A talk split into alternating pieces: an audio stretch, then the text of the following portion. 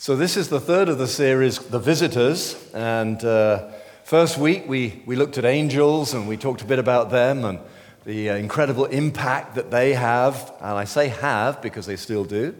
And uh, the stories, many of them in, in Scripture, about the visitations of the angels and, uh, and how they heralded really momentous events. I mean, Mary, of course, and uh, the, th- the shepherds. And then last week, of course, we had uh, uh, Kev up here doing a wonderful job with a shepherd's story and just encouraging us to share the good news. Don't keep it to ourselves. It's, it's not meant to be kept yourself. The good news is a bit like the, the uh, Israelites' manna in the desert, the food that would only last 24 hours. You couldn't save it. You know, you couldn't sort of go out and collect it and say, I'll save a bit until tomorrow because the following morning it was all raggy and wormy and all the rest of it. The only exception, of course, was the Sabbath when, when miraculously the, the manna that they collected would last the two days.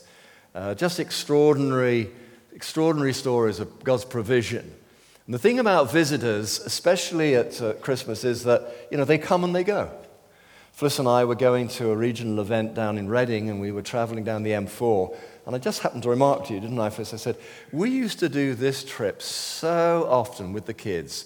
You know, pack the kids in the car, down the M4, down the M5, go and visit my mum, you know, and uh, spend a bit of Christmas and New Year with her. And it was, there was something kind of nice and cozy, getting all the kids together and strapping them in.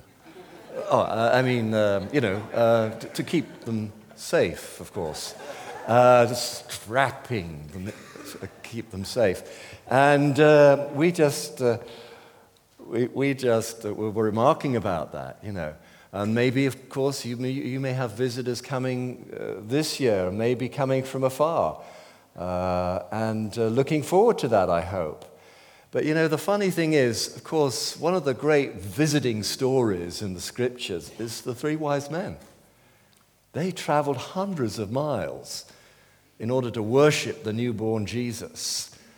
You know, wonderful stories there. You can read it in, in the scriptures. I'm, I'm not going to do that. But, but I was, we were talking, we were thinking about that. You know, what did they do on that journey? You know, it was a long journey, and it wasn't, of course, a case of jump in the SUV and strap yourself in. It was a real mission.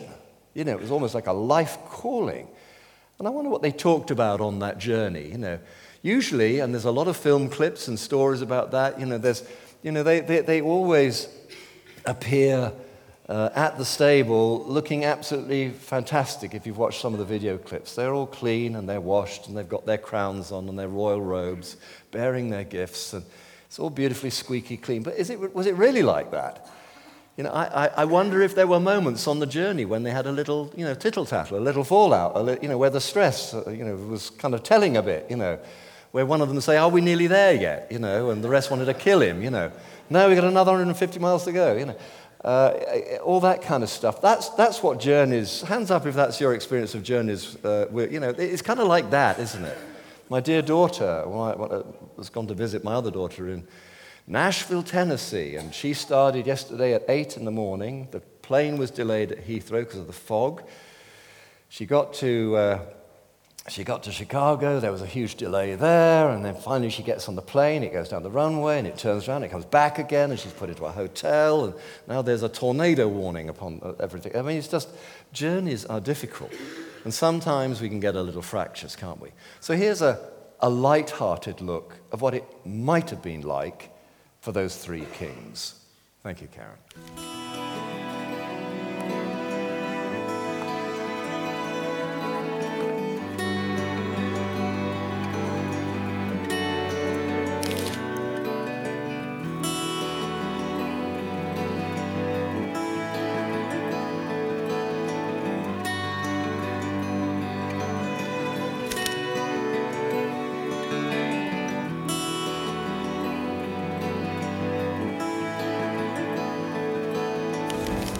Next time I drop a glove, would you let me go back and pick it up? My fingers are frozen. Seriously, you sound exactly like my first wife. Oh, I just can't. I just, I just yaga, yaga, yaga. It's always.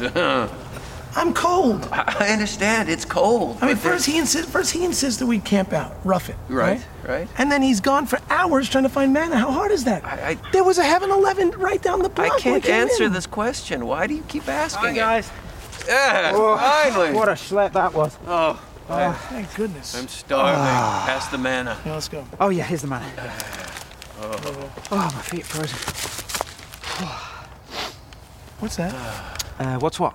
Behind your back. Behind your back? Yeah, what, what is that? Oh. Yeah.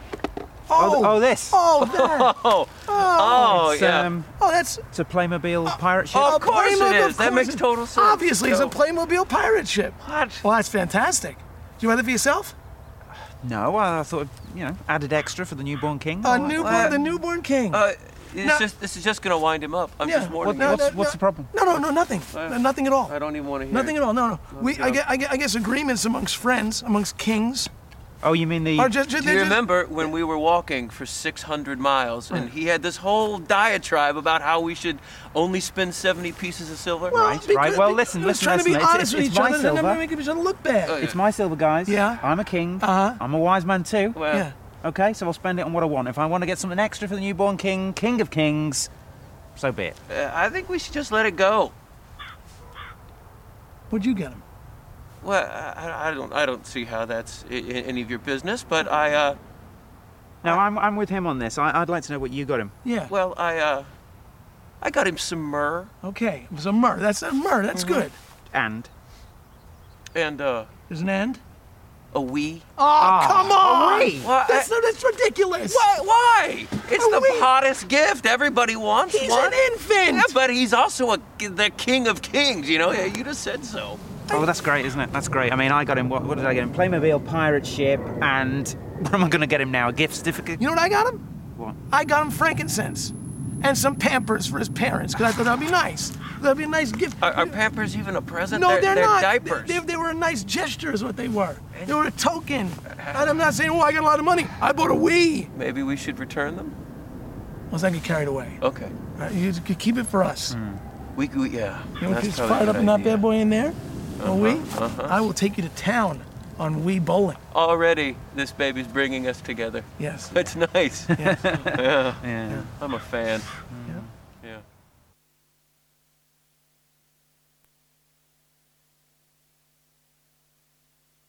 I just came across that during the week. It just made me laugh. It really did. Wonderful. Perhaps a little bit closer to the truth. Who knows? Who knows, indeed.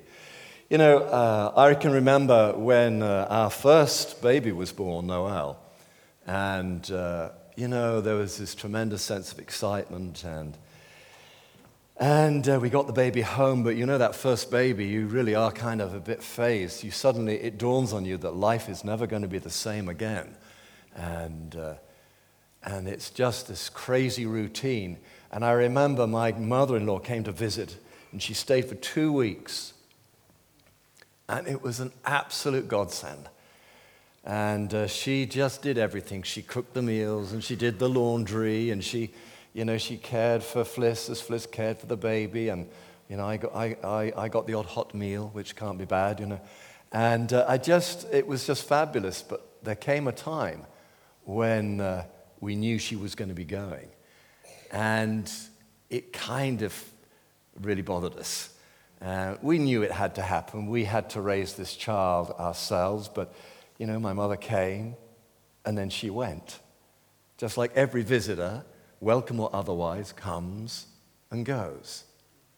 The difference that we can celebrate here is that Jesus is the one who comes and stays. He comes and stays. You know, when God looked down upon the earth, uh, he could have decided that uh, all we needed was a, a good educational program. You know, we're really messing up. Let me send a, a, a teacher down there, or a scientist, or a politician, or whoever. But God looked upon us and he decided we needed a savior. And so he sent us a savior. He sent us a savior. Wonderful, a wonderful truth. Let's just pick up the thread in the scriptures then. Uh, it'll come up on the screen, but Isaiah chapter 7, a well known uh, passage, this Isaiah 7, verse 14. This is hundreds of years before the birth of Jesus. Therefore, the Lord Himself will give you a sign.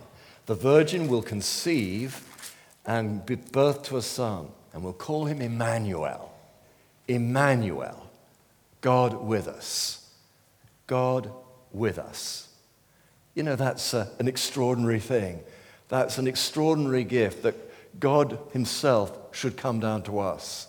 You know, most religion is about us getting to God, trying hard enough, being good enough, doing the right things, performing the right religious activities. And if we do enough and if we do it frequently enough, then maybe we will aspire to climb the stairway to heaven.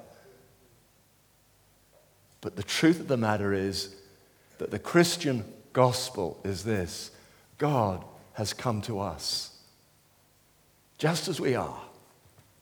Just as we are. God has come to us. Now, you know, I'm, I'm celebrating the fact that God is with us, Emmanuel. And you might be tempted to say, if you haven't thought it already, well, okay, like what you're saying, Chris, but where is he? Where is he? If he's come to us, where is he? Hasn't he just gone back to wherever he came? Or, uh, uh, you know, what, where, where is this God who is with us? Well, for that, I would answer that by saying we need to go back to that Who is Jesus series. You know the one we taught before this? We taught about Jesus. We asked various, various questions. And, and we said this we said that Jesus was Lord over evil and demons, Jesus was Lord over healing, and Jesus was Lord over creation, and Jesus was Lord over sin, and Jesus was Lord over death. And indeed, we ended up by saying Jesus is God. Jesus is God. Jesus is Lord. And of course, the Christian gospel is that God is three, three in one. God is three, and three in one.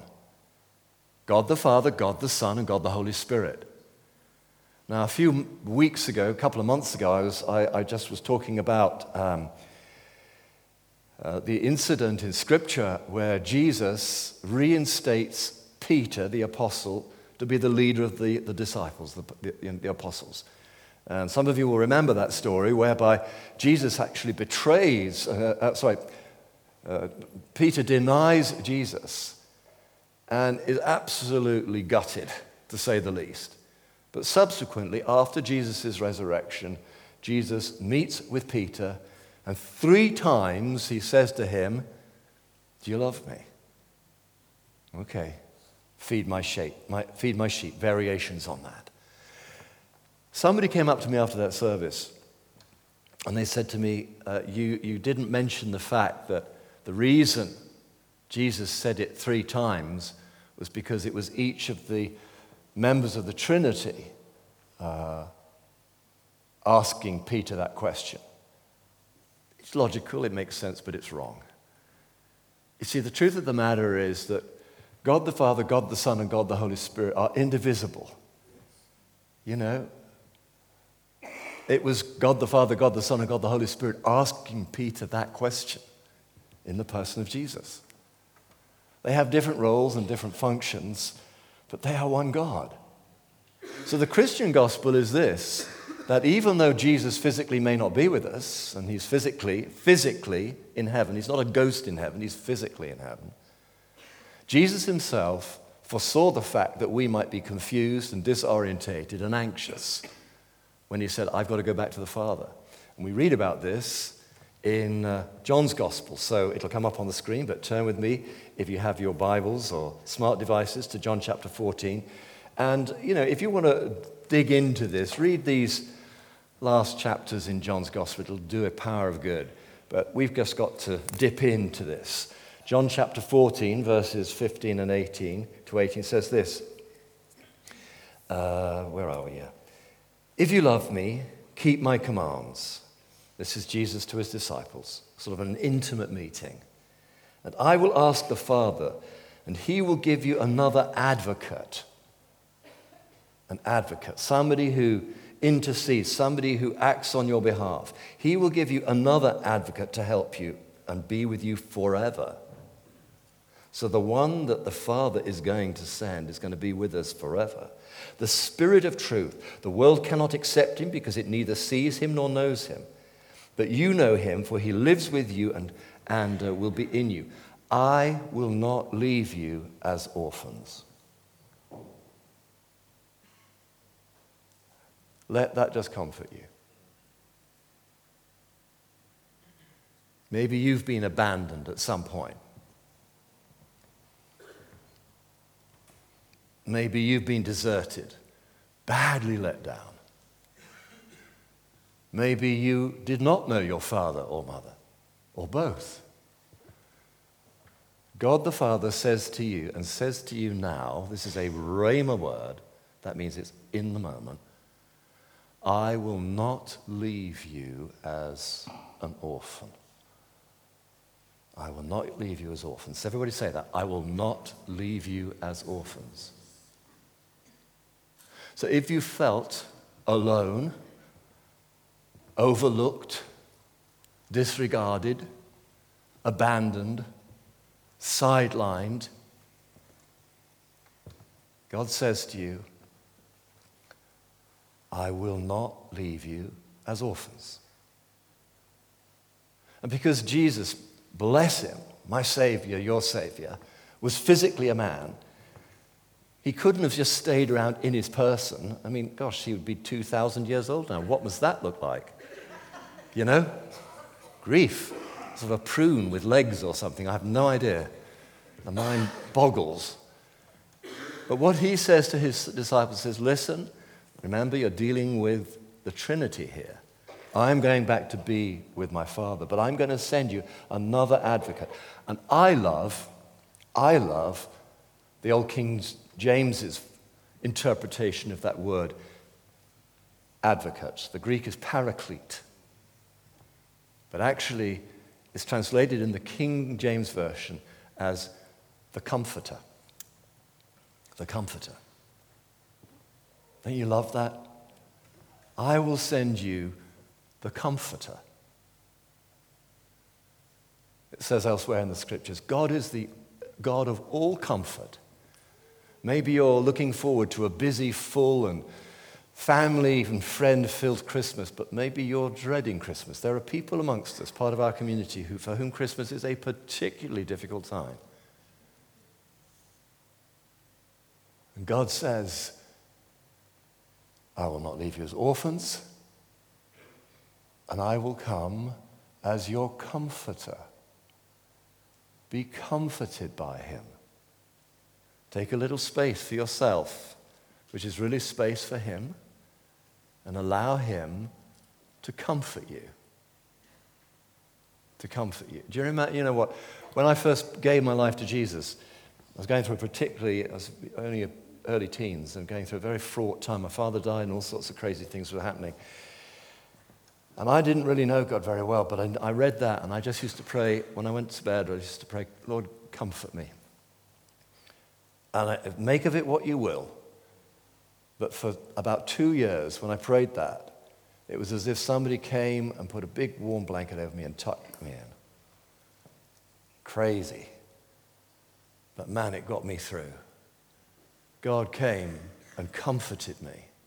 He is the comforter.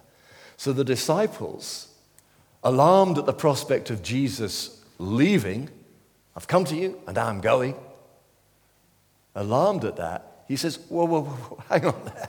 Hang on. I'm going to send you another comforter. A comforter. Um, let's have a look at another verse of scripture, John 14, 26 and 27. But the advocate, the Holy Spirit, the comforter, the Holy Spirit, whom the Father will send in my name, will teach you all things and will remind you of everything I've said to you the Holy Spirit will interact with you. And you may not, you may be concerned because you just don't feel you know enough about this or enough about prayer or enough about the Christian life. You have a comforter. You have the Holy Spirit who's going to help you and mentor you and train you and comfort you. Maybe you're a fairly new Christian. Maybe you've been a Christian for ages and you, just frequently despair of yourself. I'll never get it. I'll never be able to do this Christian thing. I might as well just walk off into the sunset. You know, I just can't do it. But you know what? God knows what we're like. None of us can do it in our own strength.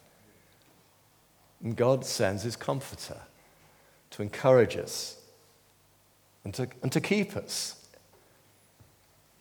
because he's not left us as orphans. We're part of a family.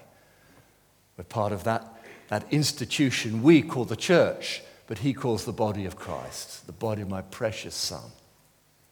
So, with Jesus, the one who is Emmanuel, God with us, actually, what we find is that is God within us.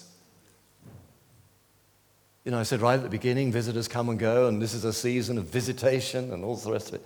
But God is different. Jesus, the Son of God, comes and visits us and stays and does not go. And knowing what we need, a Savior, knowing what we're like, the messes we get ourselves into, knowing what we're about, He provides one who doesn't just externally live. He, he, he gives us one who lives within us by his Spirit and who is manifest in his church. It's an extraordinary thing. We can corporately sense the presence of God. I hope you sense the presence of God as we worshiped. But it's not something we find here and leave here. It's something we take with us because within us, His Holy Spirit is dwelling to comfort us, to lead us into all truth. And when we mess up, to discipline us. Something that is not often said is that the Holy Spirit sensitizes our conscience. Things that we used to do and think nothing of, now, as followers of Jesus, we find ourselves being increasingly uncomfortable about that. To the point where we think, I just got to stop that. That's just not doing me any good at all. That's the Holy Spirit at work within us. Now, there's other things that the Holy Spirit does with us. He, he can interact with us, He can prompt us to, to reach out and say things and pray things and visit people and ring people and pray, you know, all sorts of things. And that's just the fun. That's what John Wimber, our founder, used to call doing the stuff. Just doing the stuff, learning to interact with the Holy Spirit and, and just do what He prompts us to do in the moment. And as you go with those promptings, it can be tremendous fun because extraordinary things begin to happen. This is all, and this is the common story and experience of followers of Jesus like you and me living with God within us. And actually, it's a new thing, but it's not a new thing. I can think of at least two occasions, probably more, if I put my mind to it, where God promises hundreds of years before Jesus that he was going to do this. Let's turn to Ezekiel chapter 36, verses 25 and 26. This is a very well known passage. And he says, This is the prophet speaking, the Lord speaking through the prophet Ezekiel. And he says this I will sprinkle clean water on you, and you will be clean.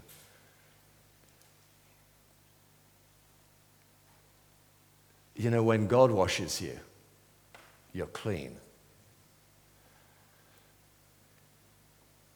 When God washes you, you're clean.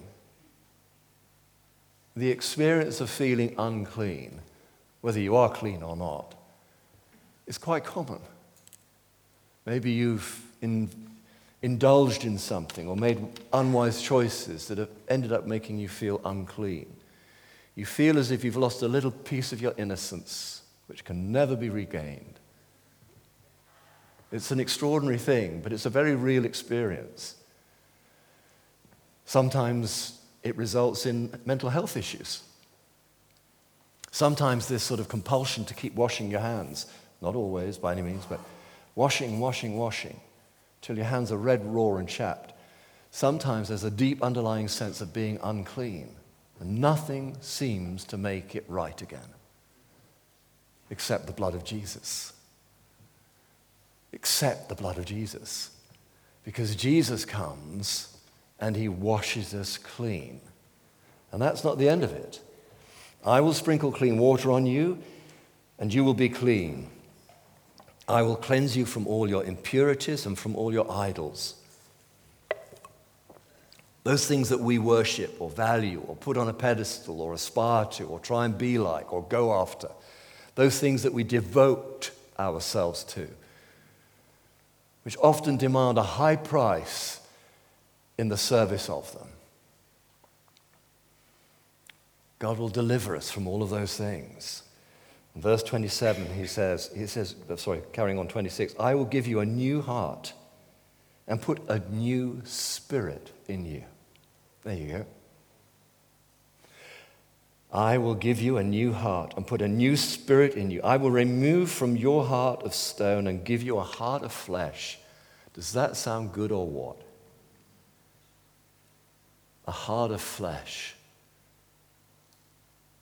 You see, it's not that our intentions are bad.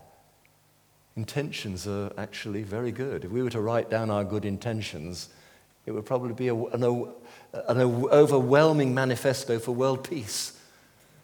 The trouble is, is the heart gets in the way, our will, uh, our laziness, our apathy. We mean well, but unfortunately, our heart's not in it. Our heart is not in it. God says, I will give you a new heart, a heart of flesh, and I will put my spirit in you and move you to follow my decrees and be careful to keep my laws. God will prompt us to walk in righteousness. The things that you feel prompted to do are the very things that are on God's heart to do. And so there we have it.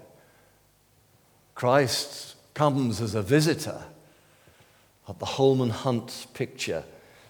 Two copies, one in Oxford, of Christ with a lamp by the door, about to knock, knocking on the door, inviting, uh, uh, requesting, asking to be let in. We have a visitor. Christ is here in our midst, inviting you to open that door, to let him in. But the truth is, he's not coming to pay a visit. What he wants to do is to give you a new heart, to comfort you, to father you, and to not leave you nor forsake you. God with us. Now that's a visitor in Christ that I want to welcome in. I hope you do too. Let's have the band up. Thank you. Would you stand and pray with me?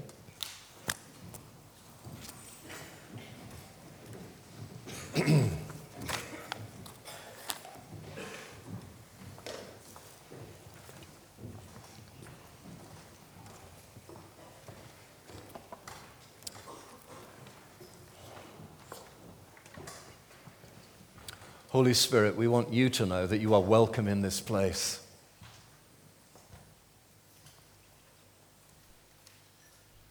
And in this season of open heaven, where we sense extraordinary opportunities, the year has been full of challenge and difficulty. But the overriding sense is that you've given us extraordinary opportunities and that you are drawing close to us. And we want to open that door wide and welcome you into this community, this, this church, and that this church would be a people full of those who have opened their hearts to you. Lord, I want to learn new things about you. I want you to be the king of my heart, Lord God. I, I, I don't want to just dip into Jesus on every other Sunday when I feel like it. Lord, I want you to reign and rule in me. I want you to order my affairs, order my life. I felt abandoned. I, uh, it was an issue with me for years. I don't feel that anymore because I know that you have not left me nor forsaken me. And that's our prayer for each and every one of us here that we might know that we are loved and that you have not left us as orphans. Thank you, Lord. And everyone said, Amen.